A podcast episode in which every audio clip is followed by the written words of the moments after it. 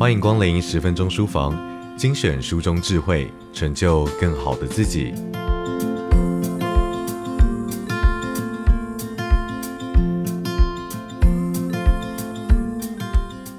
人的这一辈子都在与他人亲密，还有维持自主之间来回摆荡。我们都试图找到最好的平衡点，而手足之间的相处，差不多也是这样。无论是同性的兄弟姐妹，或者是异性的兄妹姐弟之间，手足起争执，或是互相看不顺眼的情况都十分常见。兄弟姐妹间喜欢彼此相伴，但是在相处的时候，又会发现。自己还有手足之间有许多不同的地方，不只是外貌上的不同，甚至经常连想法、感受还有喜好都有可能不一样。有时候这些不一样所造成的摩擦，会让孩子不愉快，甚至想把对方推开。那么，拥有美国婴幼儿心智健康治疗师资格，并且在多所社福机构担任督导将近二十年的孙明仪，他对家庭之间的手足教养有着深刻的观察。他提醒爸爸妈妈们，在遇到手足发生争执的时候啊，千万不要慌张，先在旁边观察看看孩子们用了什么样的方式应应，再评估自己是不是要介入协助。现在，我们就来示范一个十分常见的家庭小剧场。透过这个例子，爸妈不妨回想一下，在自己家里曾经上演过的手足冲突，那么或许下一次你会有不一样的做法。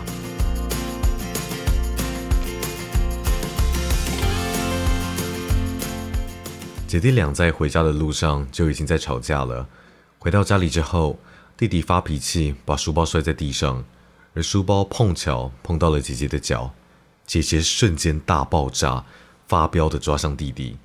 弟弟也不甘示弱的用力回推了姐姐，于是两个人扭打成了一团。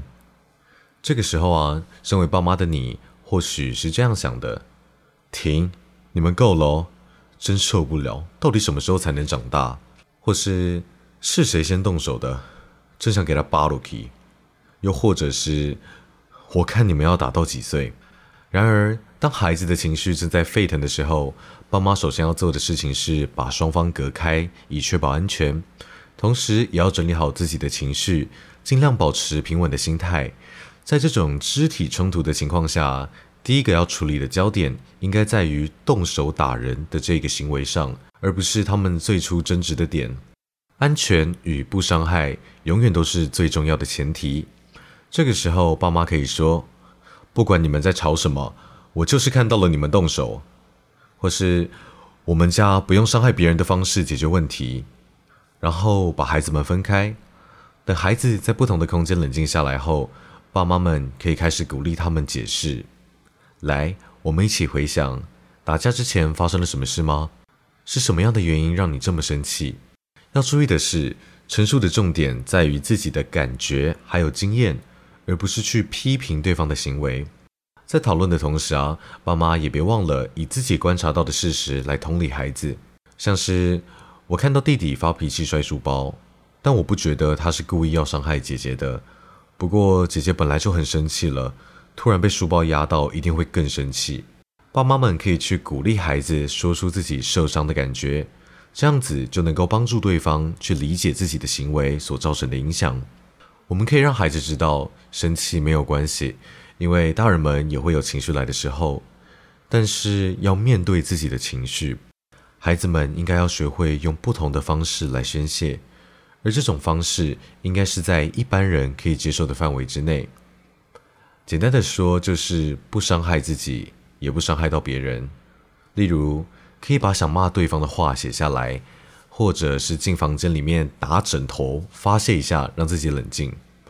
但是无论如何，底线就是不可以动手打人。最后记得询问孩子，如果再重来一次，要怎么做才可以避免这样的情况？遇到问题的时候，跟孩子一起评估，一起思考有哪些不同的做法。这一点呢，是在教养中很重要的部分。面对手足之间的肢体冲突，孙明仪对爸妈也有三个地方提醒。第一个提醒是，如果两个孩子在第一时间的情绪都很激动，那么适当的隔离是必要的。除了安全的考量之外，也希望他们在不同的空间冷静下来，好好的整理自己。情绪还在沸腾中的孩子，也许会在房间里吼叫，或者是捶打棉被，但是只要他不受伤、不破坏、不继续伤害手足，那么这些发泄都是一个学习的过程。希望爸妈可以容许孩子，让孩子去练习用自己的方式来宣泄情绪，因为唯有等到孩子们都冷静下来，爸妈的引导才有办法上场。第二个提醒是，爸妈要有心理准备。处理肢体的冲突纠纷是很难速成的，虽然会花点时间，但是对于孩子来说是很宝贵的经验。跟我们大人一样，孩子在愤怒的情况下，经常会将对方的任何意图都解释成为恶毒的针对。如果有个机会可以让双方整理事情的经过，以及了解自己真正的状态，就可以帮助孩子明白，原来事情有时候并不是表面看到的。或是脑袋里想象的那样，例如在这个例子里，弟弟也许纯粹只是生气，而不是故意要伤害姐姐的。最后，有些爸妈可能会对打架的这个行为记出处分。那么，如果真的要这么做，就要处罚的有教育意义，让孩子为自己的行为与后果来做连结。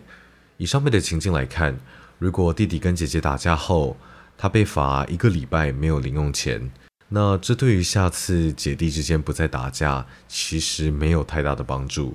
相反的，如果处罚的内容是爸妈会派给双方更多需要合作完成的家事，就会比各自失去零用钱更能呼应行为跟后果的连结。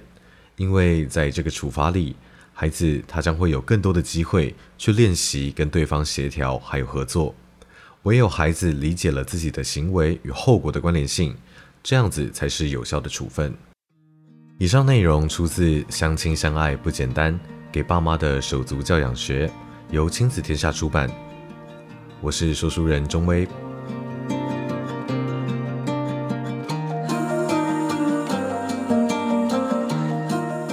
亲子天下 Podcast，周一到周六谈教育、聊生活，开启美好新关系。欢迎订阅收听。Apple Podcast、Spotify 五星赞一下，也欢迎在许愿池留言给我们回馈。我们下次见。